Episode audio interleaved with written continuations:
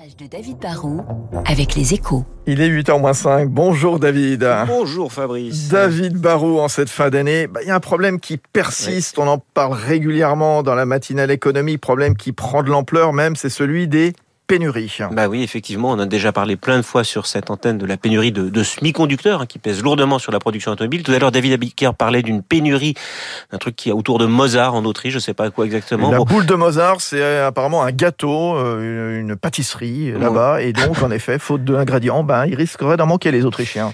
Bah, c'est ça que je trouve très surprenant aujourd'hui, hein, c'est qu'on capte ce qu'on pourrait appeler des signaux faibles qui viennent un peu du monde entier, qui montrent que, que le phénomène est en train de, de prendre de l'ampleur. Je vous donne juste trois autres exemples. Le premier, c'est au Japon, McDonald's qui a annoncé qu'il ne servirait plus de grandes portions de frites parce qu'il manque de pommes de terre. Le deuxième, c'est aux États-Unis. Hein, les propriétaires d'animaux domestiques sont obligés de faire parfois une dizaine de magasins avant de trouver les, les bonnes croquettes pour leurs chiens.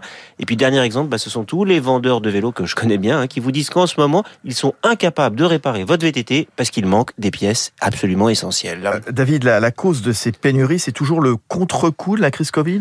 Bah oui, hein, la, la, crise a désorganisé, vous le savez, la production dans beaucoup de pays à de nombreuses reprises. Elle a aussi impacté, on le sait, euh, la chaîne logistique. Du coup, bah, vous avez des tas de composants qui manquent, vous avez des, des matières premières et des frais de transport qui grimpent.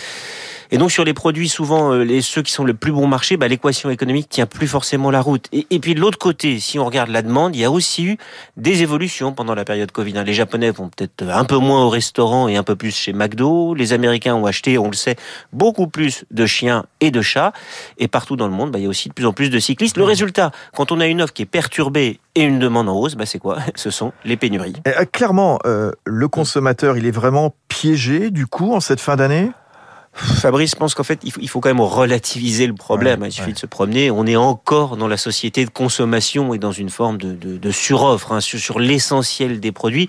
On n'a pas forcément le modèle que l'on veut, mais il y a forcément des alternatives. On peut manger autre chose que des frites. On peut changer peut-être de marque de roquette pour son toutou, même s'il faut qu'il s'habitue. Bon, et en général, on finit quand même par trouver des pièces pour son vélo, même si parfois la réparation prend un peu plus de temps.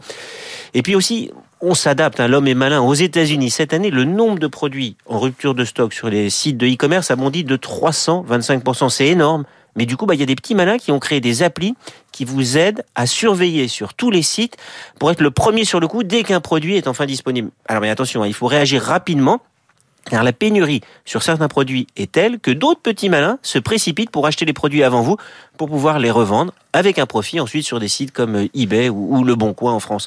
En France, c'est par exemple le cas pour même certains mangas. La, version collector du tome 100 de, de, One Piece, qui est un des mangas les plus populaires au monde, est ainsi en vente à plus de 100 euros sur plusieurs sites. C'est 10 fois son prix. Et c'est en partie parce que son éditeur, Glénat, manque comme tout le monde de quoi? Ben, De papier. De papier. Voilà. En ce moment, la pénurie touche absolument tous les secteurs. Bon, vous gardez votre vélo, David Barrault Oui, et bon. mon manga. Très bien, et votre manga. Tiens, dans un instant, on va retrouver une autre cycliste. Hein, c'est Lucille Bréau. Merci, David Barrault. Rendez-vous demain pour le décryptage sur Radio Classique.